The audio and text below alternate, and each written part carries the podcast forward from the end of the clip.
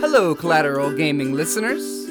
Chazzle Dazzle here from the Trial by Air Variety Show podcast.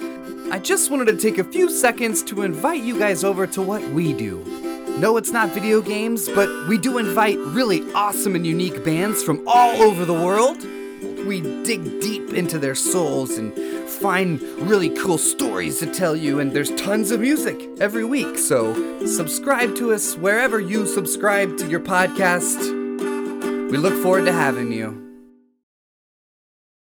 I'm Ashley Chancellor. I'm Zachary Gio. And I'm Megan Gomez. This is Collateral Gaming.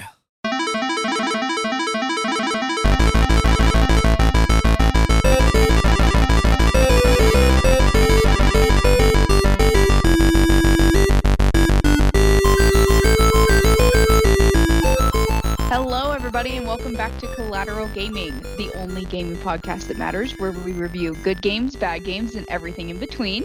I am here today with Zach Gio and Ash Chancellor, like we stated before, my wonderful, wonderful co hosts. And today we're going to be talking about Twilight Princess. Um, I don't know about everybody else. I'm probably going to get some flack for this, but this is my favorite Zelda game, and I have been like literally shaking in my boots waiting to talk about this one. So um, I know we've got a bunch of stuff to delve into today. Um, I know we've got another part coming up after this because, you know, we just can't stop talking about it. But um, I know we have some news. So whoever wants to go first, take it away. Uh, well, I mean, you know, I, I'm not going to give you any flack at all. Twilight Princess is an absolutely beautiful game. Uh, but yeah, I'm really pumped to talk about it today. But in collateral gaming news, to begin my little segment of it, I'm super excited about the titles that are coming up. We've got some little tiny sneak peeks of Breath of the Wild 2. Really, really excited to get more information on that. Um, we haven't heard anything about Metroid Prime 4 or any DLC for Metroid Dread, which makes me sad, but Elden Ring is going to be coming out. Super pumped about that. Uh, Insomniac gave us a little taste of the second Spider Man game, and they gave us a small little trailer for the Wolverine game, which is. I'm so pumped up about that. Um, and on a slightly sadder note on my end, uh, Battlefield 20, 20, 20, 20, 2042 is actually one of the worst games of all time. It actually made a top 10 list for one of the worst games of all time. And I can attest to this because I've played a bunch of it and I will never play again. It is absolutely putrid and EA should be ashamed of themselves. Uh, Vanguard. Yeah. Look at Anthem. So yeah. Yeah, no, Anthem Anthem is kind of booty patootie. Uh, but also, I know you guys know that I'm a massive Call of Duty fan.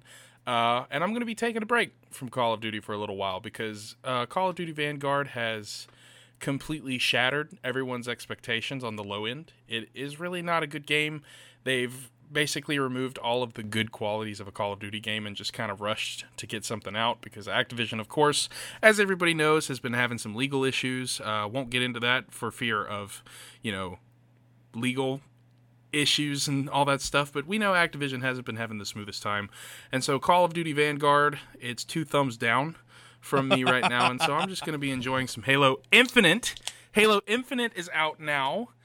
The story is sick. The map is open and big and beautiful, and I am loving it. The multiplayer is fluid and, quite honestly, some of the best Halo multiplayer I've ever experienced. Uh, if you haven't uh, gotten the chance to take a look at Halo Infinite, uh, go ahead and give it a peek. Uh, I, w- I spent the last week and a half with my girlfriend, and she and I actually started playing through the Halo games together, and it was an absolute. It is free on Game Pass, so if you're willing to, you know, shell out that 15 bucks a month for that hot new Microsoft and comp- or yeah, just overall Xbox deals, have at it because it's a great time. Ash, what about you? What you got? I just rambled. Well, you're good, bro. Rambling is always encouraged on Collateral Gaming, but we got the Game Awards. Let's talk about the Game Awards 2021. It Takes Two one Game of the Year. I haven't played it, so I can't tell you if it deserves it, but uh, some of the other nominees were Deathloop, Metroid Dread, Psychonauts 2, Ratchet and Clank Rift Apart, and Resident Evil Village. Personally, I mean, I I, I think Dread deserved it. That's just my opinion. Uh, Resident Evil Village was good, not Game of the Year level. It just was one of the only. I Like, was gonna, s- I was gonna say, I was surprised that Village didn't get it because I mean, it was a really hyped up game, and everybody's still talking about it. You're right, but at the same time, Resident Evil Village, it was good, but it missed a lot of the elements that make a Resident Evil game the re- a Resident Evil game. Like it felt more like an adventure game more than survival horror.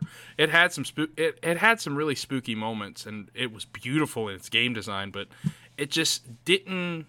It didn't really catch the eye of true Resident Evil fans. Uh, Metroid Dread. I'm I'm happy that it won Best Action Adventure Game. Uh, but I, I do I am kind of bummed out that it didn't get overall game of the year. It Takes Two is fun. I've played it with a friend of mine and we actually got all the way through it, and I enjoyed it. You know, it's just a puzzle game about uh, a married couple working through their issues to get out of a sticky situation because their daughter wished it, and some magic voodoo took place, and voila, they're tiny little crocheted puppets that have to get through this together. So, I mean, it's cool, it's interesting. I don't really think it's worth game of the year. I will stick with Metroid Dread because at this point now I've beaten Metroid Dread 11 times and it's been out 2 months. Yeah, it's good. It's good. It's really good. Kind of makes sense on it makes two though because um I know that a lot of uh I I'm I'm on TikTok obviously. Um it's it's been very very talked about on TikTok and a lot of couples, you know, especially like during this, you know, god foreseen non-ending quarantine um, and people just you know working from home more and stuff. People are wanting to have more of that gaming interaction together and i've seen a lot of um, actually i've seen a couple therapists recommend this game for married or struggling couples because it you know you do have to do everything together um, and it's it's a good way to get out of your head and you know just to hang out and play some games together. So it, it makes sense. It's a very hyped game. It's very talked about. It's very popular on tiktok um, and, and you know that's kind of the direction that things are heading right now. Yeah. i mean it's super super cool um, I'm I'm a little disappointed as well that Dread didn't get it. I personally haven't played it yet, but I mean, it's a Metroid game. Like we've been waiting so many years for this. Like, why did we not get? It's a damn near perfectly executed Metroid game. Yeah, God, so good. Ash, did you have anything else to add? I have I have a couple things I want to talk about. Well, you know, I guess just to kind of go over uh, the game awards a little bit. Uh, Player's choice was uh, was Halo Infinite. Actually, that was that was the player's voice. Yeah, I think it's still in beta though, right? Yeah. So maybe that might be why it. Or is it officially launched? I couldn't tell you. Let's see. No, it's still in beta. It's It still is in still beta. in beta, That's yeah. So that's probably why it didn't make it in Yeah. f- to the Game Awards because it wasn't even one of the nominees, which means that they probably technically can't use it. But with the player's voice, I mean, they Mhm. can write in whatever they want. So that is probably why that happened. Yeah, Metroid Dread won Best Action Adventure title. Um, I'm really pissed that Fortnite wasn't in there though, because like, man, that's a phenomenal title. Really? What? No, God no. I'm totally kidding.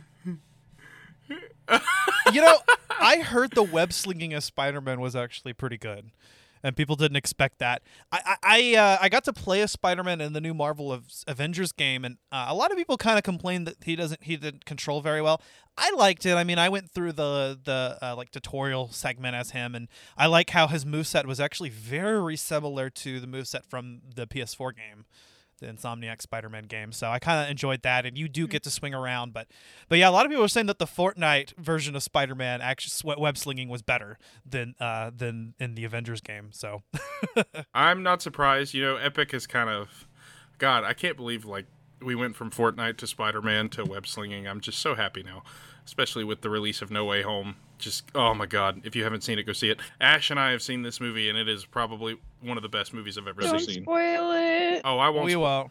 I won't spoil anything. We have a spoiler-free review on Collateral Cinema that should be coming out soon. Uh, but no, speaking of superhero games, Marvel's Guardians of the Galaxy.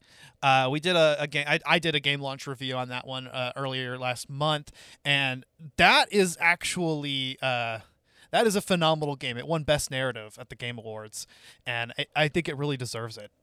It, it truly felt like a. It, it felt inspired by the Marvel Cinematic Universe version of those characters in all the right ways. You know, it, it, it was it's a really really really Oh, fun good. game. Yeah, I really enjoyed it actually. So, uh, what else? Uh, best score in music, NieR Replicant, version 1.22474487139. Fuck off. What is this? Is this Kingdom Hearts? Like, s- s- stop. I was about to say, what is this? The sequence of pi? Gee. No, it's not. It, it, it it's not a sequence in pi. I, I know I know it's not a sequence in pi because I know 314 digits of pi, and, and, and that's that's not that's not pi. That's I don't know what that is. Is that is that e? It's it's a mistake. That's what it is. I don't know. Fuck off. What is it with these fucking game titles? I I love Japan, I do, but god damn it, stop naming your games like this. Nobody fucking likes that. Okay, I'm done. And you don't have to be done. Keep going on your tangent. We're fine here. We're all dandy and fine. Uh, Maggie Robertson as Lady Dimitrescu won Best Performance. I believe it. I believe it. She was phenomenal. Yeah, yeah. she uh, deserved it. That was very, very good um, voice acting in mocap. Yeah, best action game was Returnal. Uh, the best RPG was Tales of Arise. Best fighting game was Guilty Gear Strive. Let's see. Forza Horizon 5 won Best Sports and Racing and also Best Audio Design. I've heard that it's phenomenal. I have not played it yet, but I've thought I've really thought about it because a lot of people have been talking it up, and the graphics are phenomenal. And I played four um, a little bit, and I actually did quite enjoy it. Um, it's it's a very leisurely game for sure. Forza's Something to get your mind off stuff. Yeah, It, out of all the racing games, it is the most leisurely, I would say. You know, uh, yeah.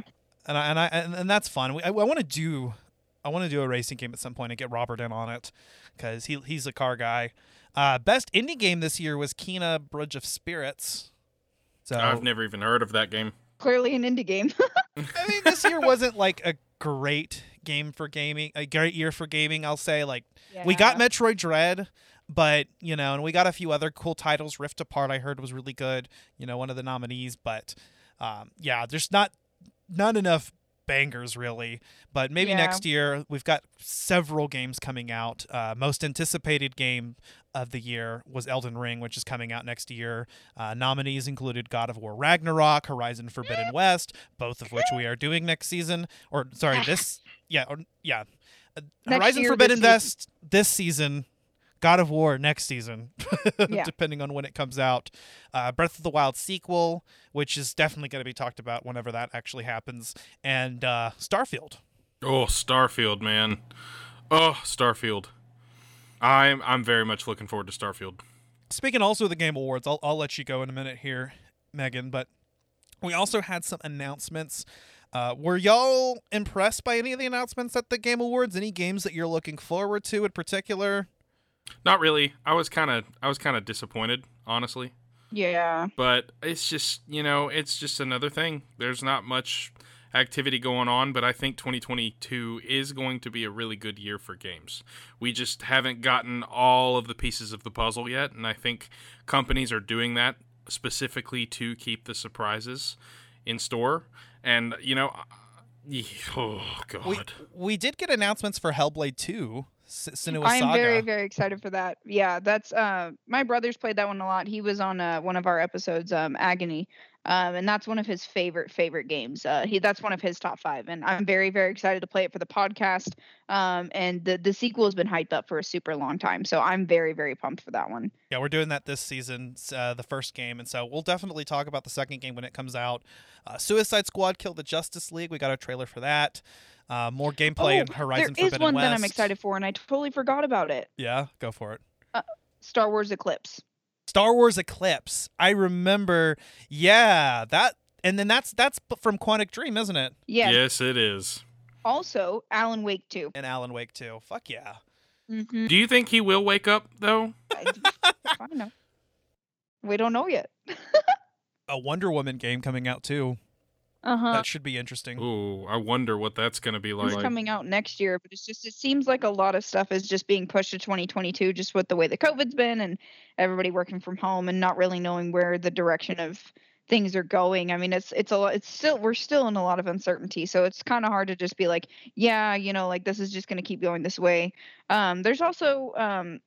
I, I don't know if you wanted me to start Ash on mine because I have like so much that I want to talk about that I'm like freaking out. But I have like Game Award stuff, so No, yeah, go for it. The only thing I want to mention, uh, Matrix Awakens. yeah. open world ma- Matrix game, and that's fun because we just did the Animatrix with Victims and Villains on Collateral Cinema, and that was a lot of fun to talk about. So, uh, that, I'm I'm looking forward to a Matrix game. That that sounds an open world one, especially. That sounds fun. Are you taking the red pill or the blue pill? Yeah, I'm I'm super excited for the um the Matrix game. Um, I did see um we were at uh, my company Christmas party uh, night before last, and uh, one of our buddies is talking about it. And the engine for that is insane. I mean, everything's being done and, and it's rendering in real time. It looks phenomenal. Um, everything as far as destroying and you you can literally like mess with everything and it reacts to the way that you're doing it like buildings if they're destroyed they all react differently depending on you know like they're all going to crumble in a certain way it's, it's just crazy it's so cool um also of course you know i'm excited for um horizon just a little bit forbidden west I mean, a lot of it. yeah a lot of it i don't know how i'm going to feel about it but i did hear that we're getting a star trek game I I'm- I'm still kind of iffy on that. Um, also something that's uh, super super big for me. Um, I watched my brother play this one. I haven't played it myself yet personally. There is a cloud version, however, on the um, uh, Switch, and it's a Plague Tale. I don't know if you guys have ever heard of it, but it's getting a um, I, I think it's a, a sequel. I don't know if it's a prequel or a sequel. I would assume it's a sequel, um, but I know that that's going to be following up to this game that we have already have. Um, and then other than that, I know that there's been more talk about the Steam Deck.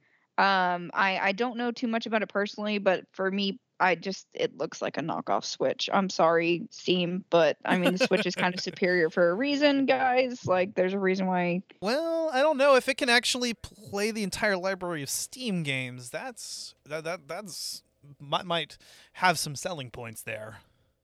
Yeah, that's going to be kind of insane if it's a really, really well working console. Because while the Switch is wonderful, it's got a lot of issues, you know, and the OLED model really just improved the quality of portable gameplay. It didn't actually improve the graphics at all. It just kind of brightened the screen.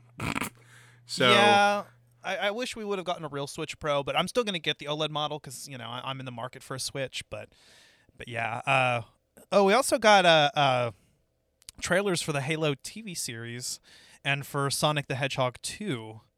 Yeah, Sonic 2 looks good. I, I definitely want to talk about that when that comes out. Yeah, that's kind of interesting now that they're you know including all of these.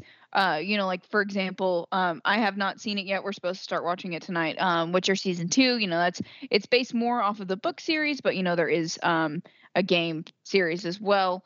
Um, you know, we're getting that. Um, we got of course back in the day the Final Fantasy movie. So it's interesting that we're seeing a lot of this stuff kind of come more to fruition, and we're getting to see more of that involvement between the world of cinema and the world of gaming. Um, and and there's more clash there because I mean there's so much that you can go off of. You can create an or build up to a new game. I mean there's lots of potential there. Um, like people are asking if there's going to be like remasters or something redone with um, Geralt's character because of The Witcher, and I'm like, whoa! Like I didn't think that there would be this much reception, you know, for the show, but it's now you know one of the most most watched shows in the world. So that's super exciting. Um, also, um, I wanted to run off of Zach's point from earlier. So I personally am not playing COD as well. Um, I had an experience where just over a year ago, I went to go pick up and play it again because you know I hadn't been playing for a while. I was playing storyline games with Alan. You know, we were just kind of hanging out, doing our thing. Um, and I started up the game, level one, got put into a maxed out lobby, got riggedy wrecked. Um, I was not happy. it was so bad because it was like there was nobody that was my level. I was getting used to the controls because the last one I'd played was Black Ops 4. So, you know, I hadn't played in a hot minute. Um, and I was like, okay, well, you know, I've got this Xbox, we've got a new place play and it it was terrible. Um, and Alan has a Xbox One. Um, he's been kind of debating on whether he's going to build a PC or um, get the newest Xbox. Let me know what you guys he think. should build a PC. Absolutely. Because Megan, if he builds a PC, he can. Pl- I'm I'm getting off point, but if he builds a PC, he can play any Xbox game he wants. But he can also play other stuff. Yeah. Um, but yeah, his his Xbox isn't that old, and this new map for Warzone is just completely obliterating his Xbox. And I'm like, okay, it's not that old. It's kept clean.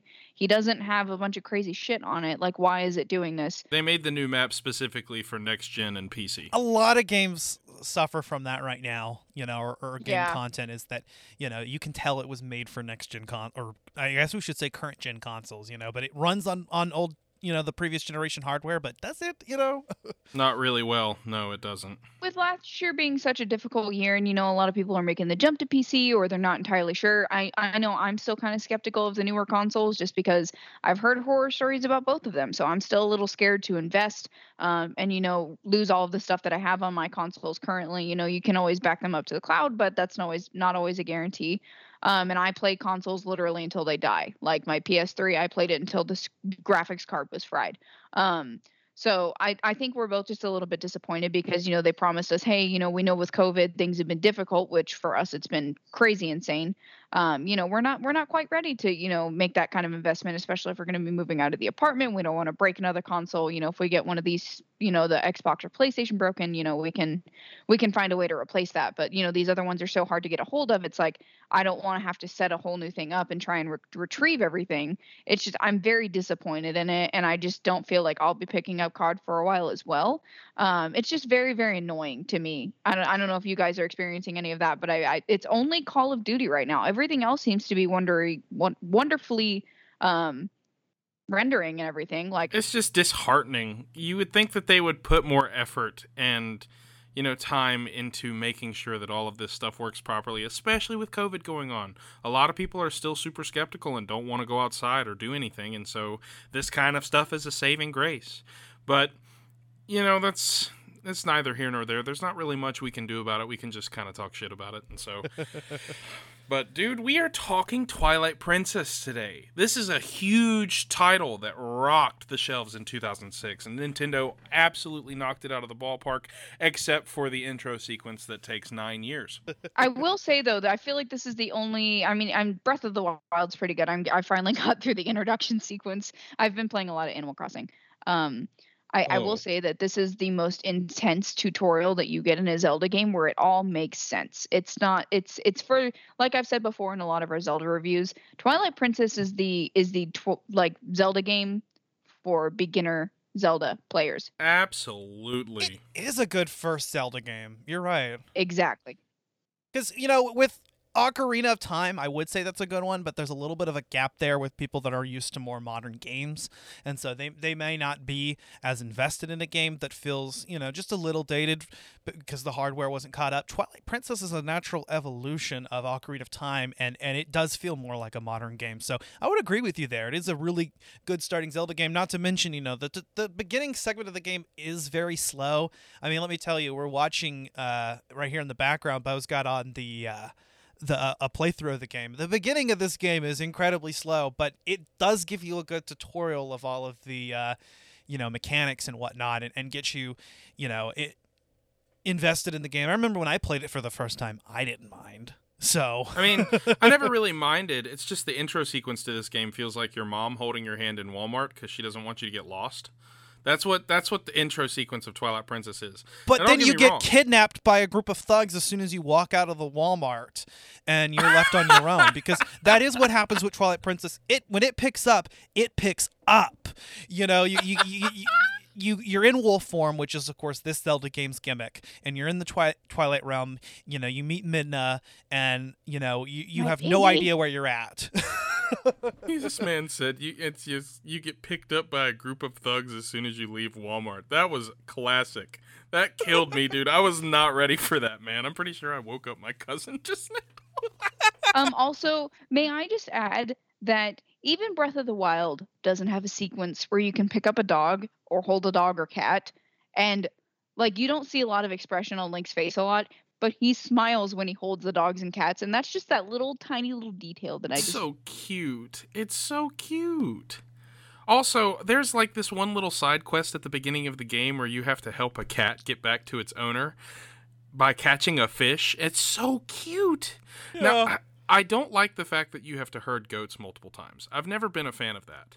I mean, you get a heart piece for it, but I still, you know, it's just not Eh. And you have to do it twice just in the intro of the game. That kind of kills it for me. I, that was actually the last piece of heart I collected in this game.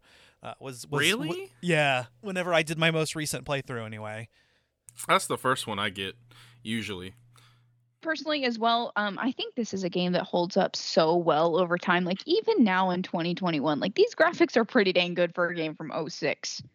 That yeah. and it does have a very good build up to the very first dungeon. Like you get you fully understand how to play this game and how to get comfortable with it before it throws you into the first really challenging thing of the game because honestly Twilight Princess is one of the few games that has a really challenging first dungeon.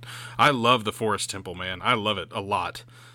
You know, out of first dungeons, as far as first dungeons go, it's actually a pretty good one You know, a lot of times in Zelda games, you know, you feel like the first dungeon isn't isn't necessarily the most exciting. You know, inside the Deku Tree, eh. I will say Dragon Roost Cavern is very good. That's probably my favorite Yeah. first dungeon of the series. But Forest Temple comes is, is really nice. It has a gimmick, you know, and a lot of first dungeons don't. They're just kind of introducing you to the the mechanics of temples, and you know, and this one does have a gimmick with rescuing all the monkeys, and, and that that whole like section of the game where you know the monkeys can can uh, swing you across the tightrope is actually kind of fun. That one's cute. You know which one freaks me out though is the scene where you're like, I don't even remember where you are, but um, you're sitting there and uh, he has like the dream where his eyes turn white. Oh god, you're talking about that part. You know, that part of the game definitely feels like almost horror esque. It, it is actually really, really, really cool. It's it, it seems so like twisted and freaky. I love it. Yes. There's a lot Can of believe dark. That game is 15 years old this year. I can. You know, I honestly, it's actually I should say I can't. Sorry, that's completely opposite. But I used to wake up early when it came. When I got it, I was in um, seventh grade, I think, and when I when I got that game. I woke up early in the mornings before school. I would get up at like 4:45 so that I could play for 2 hours before I had to go to school. Like that game was so spectacular to me and I first played it on the on the GameCube. Or no, my first playthrough was on the Wii. So it was and the what really cool thing is uh, there's two versions of the game that well there's three now. But the first two versions of the game were the GameCube and the Wii version, which are mirrors of each other. And I didn't know that. So my first playthrough was on the Wii and so Link was right-handed and the entire world of Hyrule was flipped to the right. And so I was just like, this is such a beautiful game. But when I played it on the GameCube, it felt like a completely new experience. I loved it. And so I put so much time and passion into this game. You know, the first time I played through the game, I was playing and I got to the city in the sky and I was saving it. And in the middle of saving it, the thunderstorm that was happening knocked the power out and I lost the entire save file. Had to start over from the very beginning. No. Yeah, it was heartbreaking, but I love I love Twilight Princess, man. It's a very very nostalgic title for me. It's not my favorite Zelda title, but it's definitely up there. It's in my top 3 for sure. Yeah, for me as well. You know, and actually, this was the very first Zelda game that I anticipated that I got on you know the day that it released, and I didn't have a Wii. I played this on GameCube, so I had to wait a few days later for the, the GameCube version to come out. And a lot of gamers will say now that the GameCube version is kind of the superior version. I think that they're both just different versions of the game.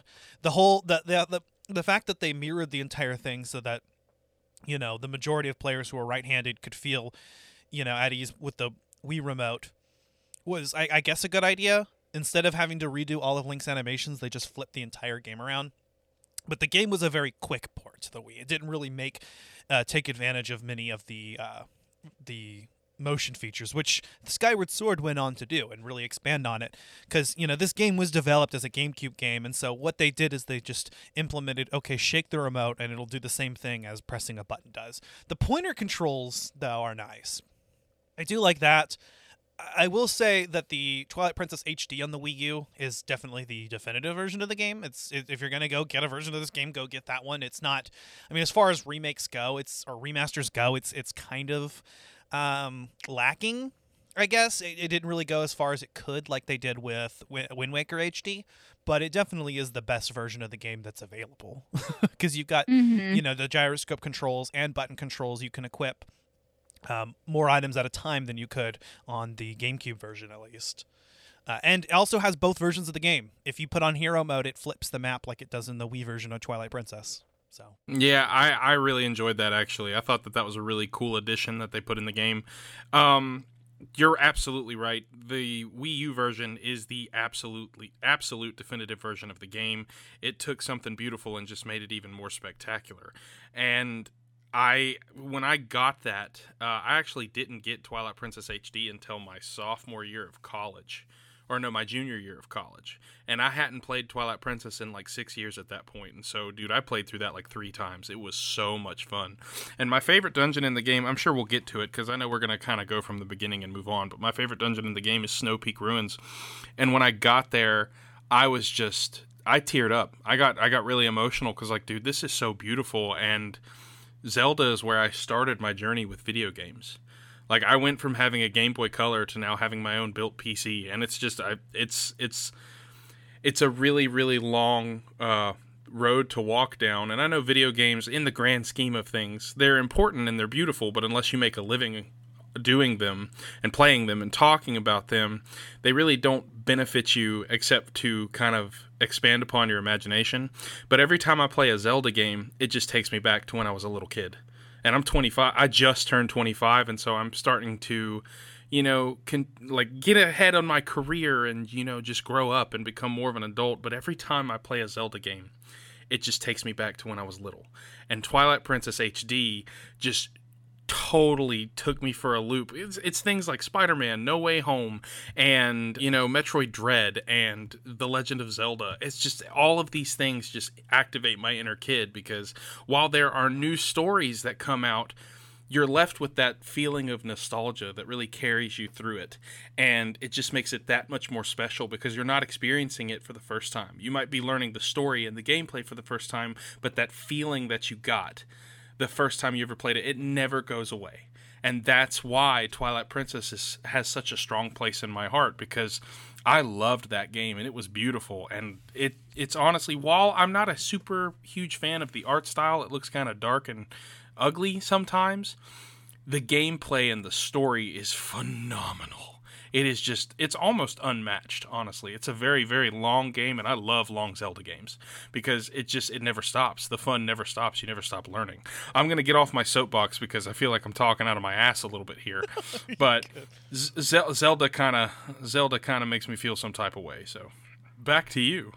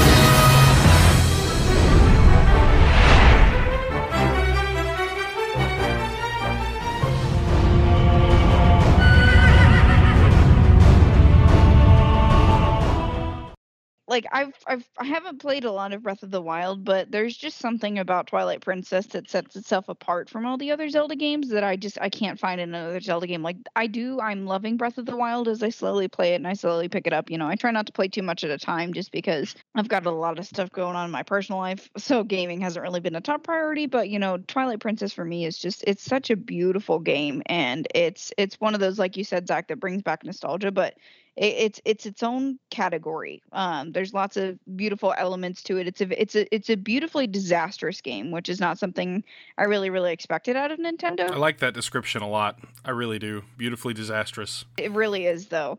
Yeah, I I'm gonna go ahead and say I do like the animation style, although it, it does date itself now when you compare it to more modern games. Something that the Wind Waker actually excels at was that it's it's uh, art style, you know, kind of makes it timeless. But I do enjoy it. And, and I like that they finally did a Zelda game where they went for the realistic style because we haven't really gotten a Zelda game, you know, like that before or really since. Uh, other games like Mm-hmm. uh, Skyward Sword and Breath of the Wild kind of are tr- trying to find middle ground between realistic and that you know cartoon cell shading. Uh, but Twilight Princess really kind of fully embraced that, and that's something that wasn't as popular in Japan. It was a very it's a very Western idea, and so Twilight Princess is a game that kind of really caters to the Western audience, and it is dark. You know, it it does feel a little bit like Majora's Mask in that sense. Uh, both the storyline and you know just the actual colors of the game you know kind of give off this this you know dark feeling the other thing i like is that you know you also get to see a lot of the ruins of the ocarina of time world and that's something that they focus on for instance the sacred grove in the game is is thought to be uh, you know where hyrule castle originally was because you know you have the temple of time there Yeah, absolutely. And it just shows how much, you know, time has passed and how much, because everybody knows that the hero Shade is Link from Ocarina of Time. Everybody Yes. knows that. Yeah that's the link from ocarina and majora and that was actually confirmed by uh, uh, hyrule historia It's, oh God. And it just, it kind of blows my mind to think about just how much Hyrule has changed because there are generational gaps between these games. And that's what's always blown my mind is that they can take a simple, beautiful, and elegant story and create it over generations upon generations upon generations. I have always loved that. And they make it make sense. They, except for Triforce Heroes, we don't talk about that. But I mean, you know, it's it's it's whatever. Yeah, I, I agree. And Twilight Princess actually takes place concurrently with Wind Waker. Uh, it is the child timeline version, whereas Wind Waker is in the adult timeline. So you can kind of see them as taking place around the same time period in alternate timelines. So this is the world where Hyrule didn't flood, where, you know, uh, in fact, Ganon never took over because Link went back in time and prevented him from doing so. And that's not just something they cobbled together at the last minute whenever they mailed the Zelda timeline. That this was actually known for years. Whenever Twilight Princess came out, we were aware of its timeline placement, at least in regards to Ocarina. But I do like how we finally get to see a world and we get to see Hyrule hundreds of years later, but not a sea, but you know, actual Hyrule. I think that was that was really important to give players an opportunity, you know, to play Hyrule. And it definitely is a much bigger map. I, I, I believe that uh funny enough, the the surface area of Hyrule in Twilight Princess is is equivalent to the Great Plateau in Breath of the Wild. but at the time, it was a huge, huge, huge uh, upgrade from Ocarina. I mean, because before that, we had Wind Waker, which took place on the sea. Um, so really, this was the next. th- This was the the the biggest world at the time that we that we had seen in a Zelda game, and I was gonna say it's still pretty spacious for a for a map though, especially considering the age of the game. Yeah, yeah. The Oh, game definitely is a lot bigger than Ocarina was, and it includes all of the key areas. You know, we've got the you know Hyrule Field, which is divided into multiple segments. We've got Hyrule Castle Town. We have you know the forest area. In this case, which is the Faron Woods, we've got Mhm. Lake Hylia, Zora's Domain, the Gerudo Desert, uh, and then also some new locations like the Snow Peak Ruins, and you know the My favorite. Yeah, and the Twilight Realm and the City in the Sky. And I love how the Twilight Realm, you know, envelops Hyrule. And so when, when you get to explore Hyrule through the lens of the Twilight, it's uh, honestly really beautiful and, and, and serene, you know? Absolutely. And honestly, we've come so far in the realm of video games. Like, I'm pretty sure uh, Oracle of Ages, I know this is kind of off topic, but Oracle of Ages was like 10, 15 megabytes worth of gameplay. And, you know, Breath of the Wild is like 30 gigs. I love just how much bigger and how much more open and adventurous Nintendo has gotten with um, with their game development. And Twilight Princess was, was Oc- Ocarina of Time and Twilight Princess were kind of like a gateway into that. And it's it's kind of amazing how far they've come because they can do small things and make them so big. Yeah, yeah, exactly. Guys, uh, not to cut in here, but I am about to send uh, you guys a meme really quick. And I know the people listening will appreciate this because everybody loves memes. Oh my lord. Oh my god, let's see it.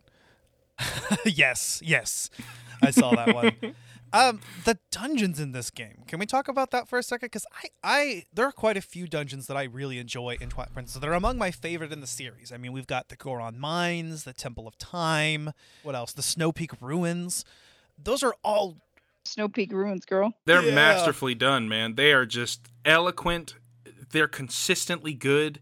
There's two pieces of heart in every single dungeon, so not just completing the dungeon is your goal. You kind of want to search everywhere and figure out where stuff is.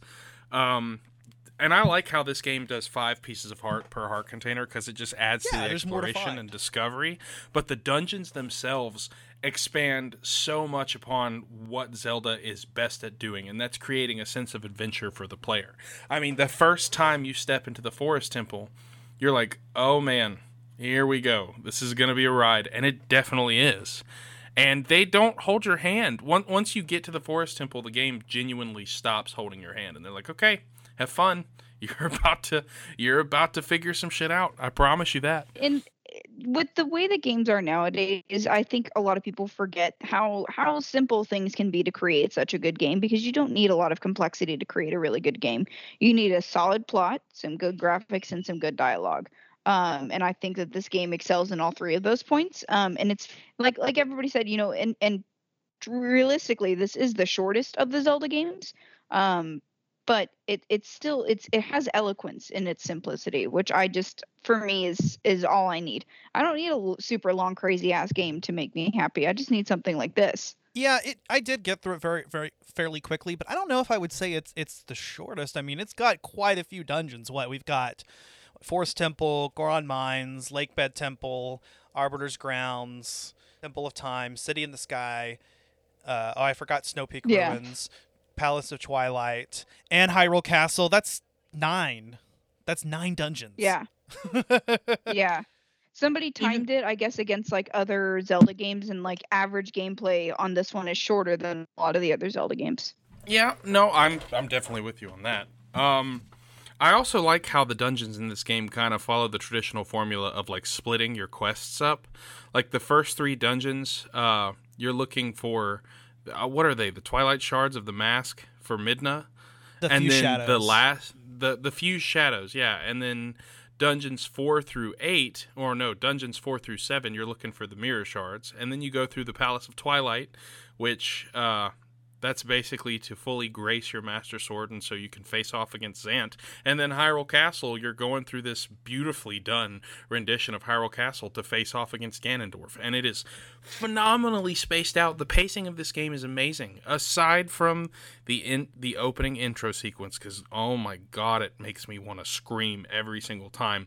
After that, the game is beautifully paced and the dungeons are wonderful about that. I know a lot of people aren't a huge fan of, you know, being Wolflink and collecting the tears, but I really enjoyed that. You know, it kind of allowed you to explore and learn the nooks and crannies of every different area of the game, as well as give you like a visual understanding and knowledge of how the map works. I really enjoyed that, and it just made getting to the dungeons so much more satisfying. And then the dungeons themselves didn't disappoint; they were all magnificently done. I remember as a kid getting to the Goron mines, and I was just shook. I was like, "Oh boy, I'm about to have a blast with these iron boots." And you get the They bow, which is my really- Go ahead. you get the no sorry it's like you get the bow and that's my favorite zelda item like always i love the bow the bow is so much fun to use in any zelda game you get the bow pretty early on. I mean, that's the second dungeon, but I love the new inventive use of the iron boots in the Goron mines, you, allowing it to magnetize to surfaces. Uh, the mini boss battle that you fight and, and, and the Goron mines is really fun. For me, that's the longest sequence of the game. Because God, all you hear, because the music is quieter, is just ka-ting, ka-ting, ka-ting, ka-ting, ka-ting while you're walking along the fucking ceiling. And that is the long, because he walks so much slower. So you're just sitting there for 20 minutes walking across the fucking ceiling, going ka-ting, ka-ting, ka-ting, ka-ting. And I'm like, fuck. I want to say they fixed that in the HD version, and they at least they make them go faster on the vines. I know that much. Uh, they also reduced the amount of tears of light needed in the Wolflink segments, which is is actually a good addition. You know, it kind of makes those segments not drag on as much. But yeah, I the, the the fact that you had to use the iron boots so much in the Goron mines does make it uh, a long temple, but it is a fun temple.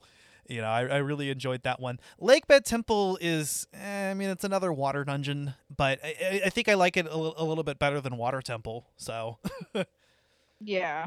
you know, they kind of they they introduce puzzles that don't just uh, use utilize the water levels, but it's a combination of water levels and uh, water flow. So, so kind of a combination of what we did of what you do with the Water Temple in Ocarina and the Great Bay Temple in Majora's Mask. So, uh, for a water dungeon, it's actually pretty good. Um, Yeah, Arbiter's did- I did- Grounds is another great one. Go ahead. I never understood the hate on the Lakebed Temple. I really, really enjoy that dungeon a lot. It's really well done and really beautiful. Honestly, I like getting to it. Um, And you get the first claw shot. exactly. I just don't understand the hate that that dungeon gets. Like, I get it. People are sad because the Water Temple in Ocarina of Time is hard. Man, man, man. I'm sorry. I'm not trying to offend Water anybody, temples are always hard. Welcome to Zelda games.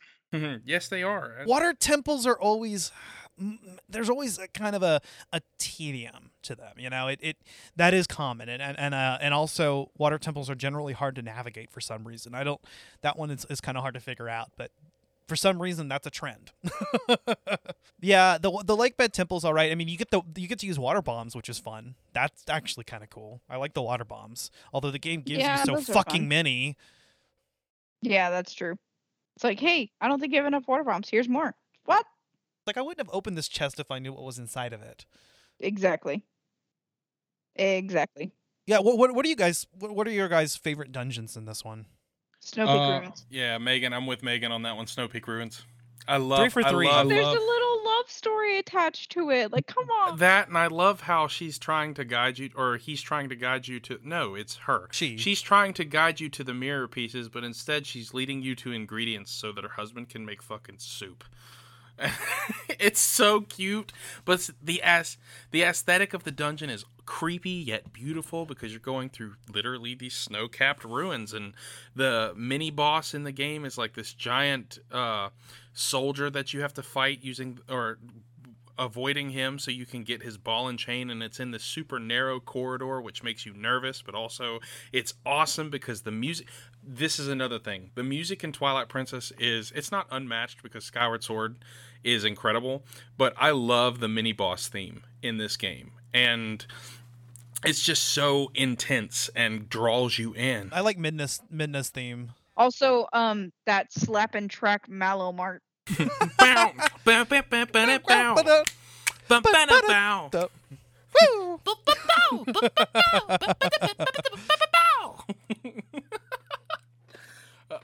I would literally just sit in there and listen to it. I was in college. I used a lot of this soundtrack um, to study with because it's it's very like I, I I've explained this a lot before in in many many episodes, but I really like using soundtracks, especially to games like this that are harrowing and you know have have an interesting um, composure to them. Um, so I I used uh, Midna's theme, um, the Snow Peak Ruins because it's just fun, and um, Zant's theme too was just oh it's it's it's creepy. So like whenever I was sitting up at 3 I'm trying to write a fucking essay, I just sit there and listen to all the like the Ganondorf and Zant music. It's fine. Y- y'all remember when the Nintendo eShop had the Malo Mart theme? Yes, and I loved it. Dude, I wish that it kept it because that Malo Mart theme is so iconic. I mean, of course, it's like you know, it's your normal shop theme, but they make it this cute, zany little bop that there's literally a ten-hour loop of it on YouTube. And I- for Twilight Princess is like the Cantina theme for Star Wars. Yep. Yeah. Bow, bow, bow, bow, bow, bow. Oh my Malo god. is just such a great character. He's like this giant. He's like this arrogant genius baby that opens a shop. in and he's so sardonic and sarcastic. It's great. Oh, dude, dude, Malo Malo doesn't give a shit, dude. He's Malo just- doesn't give a shit. He's vibing the entire game. He's like, "Wow, you saved us." What a Chad. That, I lo- what did you guys think about the Hawkeye? I liked it.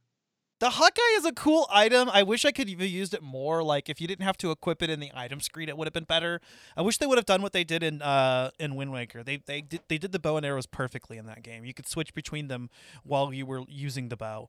So if, if they had added that ability with bomb arrows and with the Hawkeye, I think I would have used them more. But yeah, the Hawkeye is cool. But in order to get it, you have to already demonstrate that you're really good with the bow and can shoot things really far off. So it's kind of like you know, Yeah. thanks for giving me this thing that I've now proven I don't need. But okay, it is fun to snipe enemies though. I mean, it it, it comes in uh, into use whenever you do the hidden village. Oh my god, the hidden village track. That one's really pretty. It's so cool. You know that moment is so epic. He's like, one piece of advice for you: shoot them all before they see you. Okay. And then and then you just do this showdown, and it and it, it the hidden village, by the way, is the old Kakariko village from Ocarina of Time. It's the original Kakariko, apparently. With, Yeah. With the new one being a you know a, a, a different village, but but yeah, it is so it is so cool. You know, you just kind of get this Wild West vibe. yeah, I, I gotta say, I do agree about the Snowpack ruins, Snow Peak ruins. I, I wanted to mention that. Um, the thing I love about that gate about that dungeon is that you don't even realize it's a dungeon at first. You walk in and you just think you're running, you get coming into this Yeti's house. You know, I just I just snowboarded down on a le- frozen leaf. We had a little we had a little snowboard race, and uh, yeah, I'm gonna go you know check out this guy's house, and then you're like, you get a dungeon map, and you're like, oh, this is a dungeon. Oh, oh, okay, all right. and, and and Blizzeta is also one of the coolest bosses in the series. I really enjoy that boss battle quite a bit, especially the the music. I mean, all the bosses use the same theme, I believe, but they use different variations of that. You know. Yeah, they do. I I love using the reflection of the ice to see where she's gonna come down. I I really I really enjoy that a lot. I she scared me the first time I did that boss. Honestly, sorry I pulled away from the mic a little bit there, so it might have been a teensy bit quiet. That was my bad. But like when she turns around and she's like, "No, this is my mirror, my precious," and she just says no, and you have to fight her. And then at the end, Kind of freaks out. It's kind of weird. yeah, but then at the end, But it's a good way to build up to it. once she's like cured of the the malice that's inside the mirror shard, her husband like coddles her and they their love produces the heart container that you get and I love that so much. Yes, it's amazing. And uh, and also, let's see, the Arbiter's Grounds was the first dungeon that you get to use, but utilize both uh, Human Link and Wolf Link, and it's the dungeon that most best utilizes both forms. I love how the first part of it is kind of a, a redux of the Forest Temple from Ocarina of Time, you know, where you find the four Poe sisters, and then the rest of it is all spinner goodness. God, the spinner is so much fun and a horribly underutilized item. Dude, the spinner is amazing and they need to bring it back in Breath of the Wild too. They need to. Seriously, the spinner is so cool. I love just going around. I mean, it's it's like uh, it's like Tony Hawk's Pro Skater if if Link was a guest character. Which, let's face it, That I mean, would be really cool, though. would be like right, like a Nintendo, the Nintendo exclusive version could have had Link. That that would that would that would have been cool, exclusive to the Nintendo version, because you know Nintendo wouldn't have done it otherwise. Look what happened with Soul Calibur. Yeah. Yeah, oh, Twilight Princess has so many items, and it has a lot of really cool items. They're just a lot of them are underutilized. And I I think that's my only complaint because the spinner, the ball and chain are really cool. Also, the double claw shots. The claw shot already was more useful than the hook shot was because instead of just being able to, you know, bring yourself to certain surfaces, the claw shot hooks on to vines and it hooks on to metal grating. Um, and also, it allows you to hang down and, and, and lower Link down on the chain, something that uh, Skyward Sword didn't do when it brought the claw shots back. But the best part about the claw shots is that late in the game, you get a second one. And so Link can just zip through the air and, and you can fight. Uh, uh, I love uh, City in the Sky. Argorok is one of the cooler boss fights in this game because you end up utilizing the double claw shots to get around him and then to get onto his back. And it's so cool. I think the claw shots are one of my favorite items in Zelda history. I like I like being able to like fly around everywhere and just like in Twilight Princess you can hang from stuff and adjust your height and stuff and I'm sad that you can't do that in Skyward Sword. But I love the claw shots so much. And City in the Sky, while it's not my favorite dungeon at all, um, it's still a lot of fun utilizing them. And I do like the placements of the heart pieces and the uh, the Poe souls, and and it's just it's really entertaining to just fly around there. What did you guys think of what is it, the Cave of Ordeals? the Cave of Ordeals is fun. It's hard though. Yeah. You know, It's the, the very last hard. level is what three, three Darknuts at the same time. yep, uh, and on hero mode in Twilight Princess HD, that junk is tough. It's tough. I mean, this game gets played off by a lot of Zelda players as one of the more easy ones, but I feel like this game has its own difficulties. yeah, definitely. I mean, there are there are a lot of uh, difficulties. I remember playing this game for the first time, and it, it took me a while. Um, what is it? Uh, the, the another dungeon that was pretty great for me, anyways, was the Temple of Time, and that dungeon is actually one of the harder ones in the game. Uh, I, there's a lot of hazards and, and, and damage things going around. The boss is pretty easy, but Armogohma is, is kind of a joke. But the, the dungeon item, the Dominion Rod, is so much fun to use. The Dominion Rod's fun to use, but it's kind of underused. It's a lot like the spinner. It's just not as fun. Yeah, I was gonna say it's very underused for sure. It does get its own side quest though, which or not side quest. It's actually part of the main quest. This game doesn't really have any big side quests, does it? There's no trading sequence or anything like that. I think it's mainly just collectibles. I mean, besides um, what is it? Hurting the goats for that dude. Yeah, yeah that's that's that's a mini game. Uh, the Poe Souls are one of the collectibles. The Poe Souls are fun. I actually enjoyed those. And some of them only appear they only appear at night or inside of dungeons or other areas. So the one thing I wish that Twilight Princess had, because a lot of Zelda games do have this, is a time skip mechanic, so that you could at at least go to night whenever you need to, or go today whenever you want to. I, I, it, it, it- it's sorely missing like a Sun Song type feature, or Day of Passing. Because if you're gonna have elements of the game that can only be accomplished during certain times, like at least provide us th- that mechanic. But you do get the charm that calls Epona to you at any time, although that's really not any different from Yeah. Epona's song. Never mind, that's not new. well, I mean, you can get the what is it? The the grass Yeah, I mean, early on in the game, you have when to wait you until you, you get to horse grass, but late late in the game, you Yeah. get Ilia's charm. Uh, one thing that uh, Scott, uh, that uh, Twilight Princess HD did that I really enjoy is that you can actually when you when you pause the game and go to the item menu, you don't have to actually equip Ilia's charm to use it. You can just play it in the item screen. Because I mean, why I mean, yeah, that that makes a lot more sense than having to equip it, use it, and then de-equip it. yeah, that's fair. Especially in the GameCube version when you only have two item slots. But That's fair. Yeah. Bomb arrows, anyone? Bomb arrows are amazing. I love just I just love shooting them ridiculously like a maniac. For the first time since Link's Awakening, I think, which it actually was a hidden game mechanic. If you just if you happen to shoot bombs and arrows at the same time, you would make bomb arrows. In this game, it is actually an official mechanic, and it made its way back to Breath of the Wild, which was good. But I, I do love the bomb arrows uh, because we don't get the, the traditional fire, ice, or light arrows. Instead, we get we get the bomb arrows. Yeah, I was kind of bummed about that. I thought that they could have made really, really good use for that. But, you know, I'm not really going to be looking to change anything because I think it's a phenomenal title regardless. And I'm sure we're going to dig into a lot of stuff about the lore and story behind this game in part two, which makes me very excited for that recording session. Yeah, we're kind of focusing more on gameplay this time. We'll talk about the story because we've got to talk about Midna. My favorite. She's one of the best characters in the series. Link's secret love. He's like, no, baby, don't go. oh, she is the love interest in this game. Zelda and Link have like no chemistry. Oh, at But all. dude. Midna, That's like Midna- Link's boss. And I love that because it's not traditional. Like you have like another interest. you know, I mean, you also have Ilia too, and it's common in Zelda games Yeah. for Link to have multiple interests. So yeah, you know, you've got playboy. so you've got Midna and Ilia, and Ilia's sweet. You know, she's kind of your childhood sweetheart. But Yeah, I was gonna say Zelda, she's the next door neighbor girl. Princess Zelda barely shows up in the game. I'm okay with that, honestly. It's kind of crazy though, because we're gonna go from that sort of thing to, you know, potentially Zelda being a playable character at some point. Because in Breath of the Wild 2, she wasn't there that much, but she did speak to you for a lot of, or Breath of the Wild, sorry, she wasn't there that much. She just spoke to you a lot. She's like Link, Link. But in Age of Calamity, you get a ton of time with her, and she is a playable character. And so that means, to me at least, that Nintendo is kind of moving towards utilizing her more because you know she's going to be a heavy hitter in Breath of the Wild 2. We don't know what's going to happen. Yeah, I mean, look at the way that Skyward Sword kind of changed her character. There's definitely potential for something like that. Skyward Sword Zelda is the best Zelda. Though we're those two were so in love and it's stupid. it's cute. They really deserve each other in that game. But yeah, the, the the characters are really interesting. We'll have plenty to talk about that as well as the story because this game does get a little bit darker than previous Zelda games did. Um, I mean, I, I enjoy the entire aesthetic of it. Again, like I said, the, the Twilight Realm is really pretty. I love being able to go through those segments.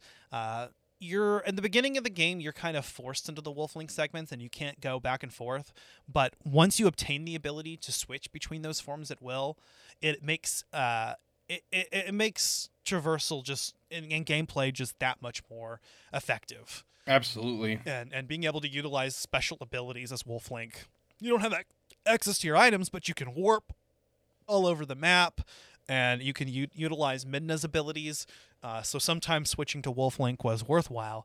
But in the parts of the game where you're kind of forced to be Wolf Link for a while, it's a bit of a challenge because Wolf Link doesn't have nearly as many things that he can do at his disposal. So it kind of forces the player to sort of get back to basics and it sort of paces out the game, so to speak. I know a lot of people complain about the early Wolf Link segments, but I, like you, Zach, I enjoyed them. I loved that Oh, sometimes yeah. your first the first time you see an area, you see it blanketed in twilight. Oh, dude, it creates a spectacle. It's beautiful. I love it a lot. It, it it kind of lengthens the game. Yeah, I like that it's not like a traditional game where it's like, yeah, like this was something that you know for 06 was not seen before, like being able to meld between, um, bet- between two forms, especially because like engines weren't as advanced then as they are now. Um, and you know you don't get to see a lot of that kind of stuff even now. You know, like shifting from two different forms, so much interesting stuff in that, and there's there's not a lot of that out there anymore still, which is which is just it, it's disappointing, but you know. It is, but we have a lot of Zelda life left. And uh, hopefully we'll get to see some really beautiful stuff. But I'm really excited to dive into the story of this game with you guys. Yes. Yeah, me too. So stay tuned for that. We'll get that out by Christmas. Um, also in January, we are going to be talking about Mario and Luigi Superstar Saga, Oh, which was Zach's choice, and I'm I'm really excited about that because dude, I Uh, that- love that game. Mario and Luigi games are among my favorite games. Um, you know, game series. The Mario and Luigi RPG series is, is a lot of fun. and then in February, Horizon Zero Dawn, followed by a game launch review on Horizon Forbidden West. We're gonna do that as a two-parter. Yes. And we'll do you as a two-parter. I'm literally gonna like cry my eyes out. No, don't cry. Blue skies. Blue skies. But guys, if you enjoyed this episode, please leave us some feedback. A five star review on Apple Podcast goes a long way. You can also check us out on Twitter, Instagram, and Facebook. We are on all the socials. Uh, you can join our Facebook group, Collateral Media Podcasts. And uh, that way you can kind of interact with the community, share memes and whatnot. We want to see it. All of your movie and video game, or even TV or anime related uh, news and memes, uh, kind of interact with the community. You can find Collateral Gaming wherever you get your podcasts. We are on Apple Podcasts, Spotify, Google, YouTube, whatever you're listening right now. And if we're not somewhere, talk to us because we want to be there. Uh, Absolutely. Bo, Bo, you want to come in and talk about Collateral Cinema since you're here? Yeah, sure thing. On Collateral Cinema, we are currently going through our bad movie December. We just released uh, Bolero with uh, the Shocked and Applaud podcast, and we are currently about to record our review of Double Down by Neil Breen. So be sure to check that out. Also, uh, check out our Christmas episode with uh, Victims and Villains coming up. We did Last Ounce of Courage on that one. And also keep an eye out for our Collateral Cinema Director's Cut Christmas special, where we are taking a look at the holiday episodes of The Cinema Snob, and we'll be reviewing his movie Jesus Bro. So be sure to check that out. And also leave us a five star review on on Apple Podcast and on Podchaser and also on Good Pods. Check us out on Good Pods and follow us there and help us get on the charts there. So uh, back to you, Ash. Uh, one more thing before we get out of here uh, Patreon. Make sure you check out our Patreon where we have exclusive full length video game commentaries. And if we get some more patrons, then we'll definitely work more on that. And I believe Megan is actually Yeah. doing, uh, going to be doing the Mass Effect trilogy, right? Yes, yeah, I'm gonna start filming for that. Or I I have I have done a couple, but I'm still like in sketch about it. I'm I'm trying to figure out what I'm trying to do with it because I'm it's it's new to me. Um, but yeah, we're we're working on it for sure. Yeah, sweet. All right. Guys, thank you. Twilight Princess is awesome, and I'm super happy. Yeah, I know. I'm glad we finally got to talk about it. I've only been talking to Ash about it since we started this uh this adventure together. yeah. I mean, ever since you mentioned that, I knew, you know, we were going to do Twilight Princess. I just, I wanted to do Majora because it's my favorite, but now uh, I'm really t- excited to talk about this one too because it, it's, it's one of my favorites. And I'm excited to talk about it more in part two. Yes, yes. Absolutely. That, you guys, we are. Uh, I think we're we're done here for this episode. Make sure to check us out in part two. Um, if uh, if you don't get to hear this uh, before the holiday, uh, Merry Christmas, and we hope you uh, have a great holiday, whatever one you celebrate. Um, definitely reach out to us, and uh, guys, we will uh, we'll see you in the next episode, my people. Absolutely. All right, I've been Ashley Chancellor. I'm Zachary Gio. And I'm Megan Gomez. We are Collateral Gaming, and we will see you in part two. Happy holidays, everyone. Happy holidays.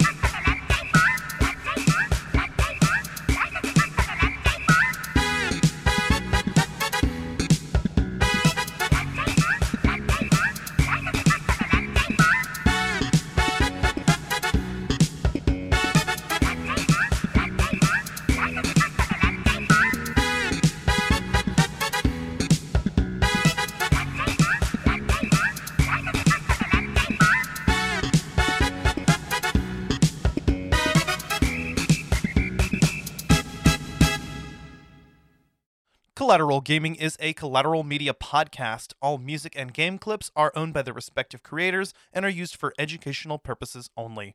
Please don't sue us. We're poor.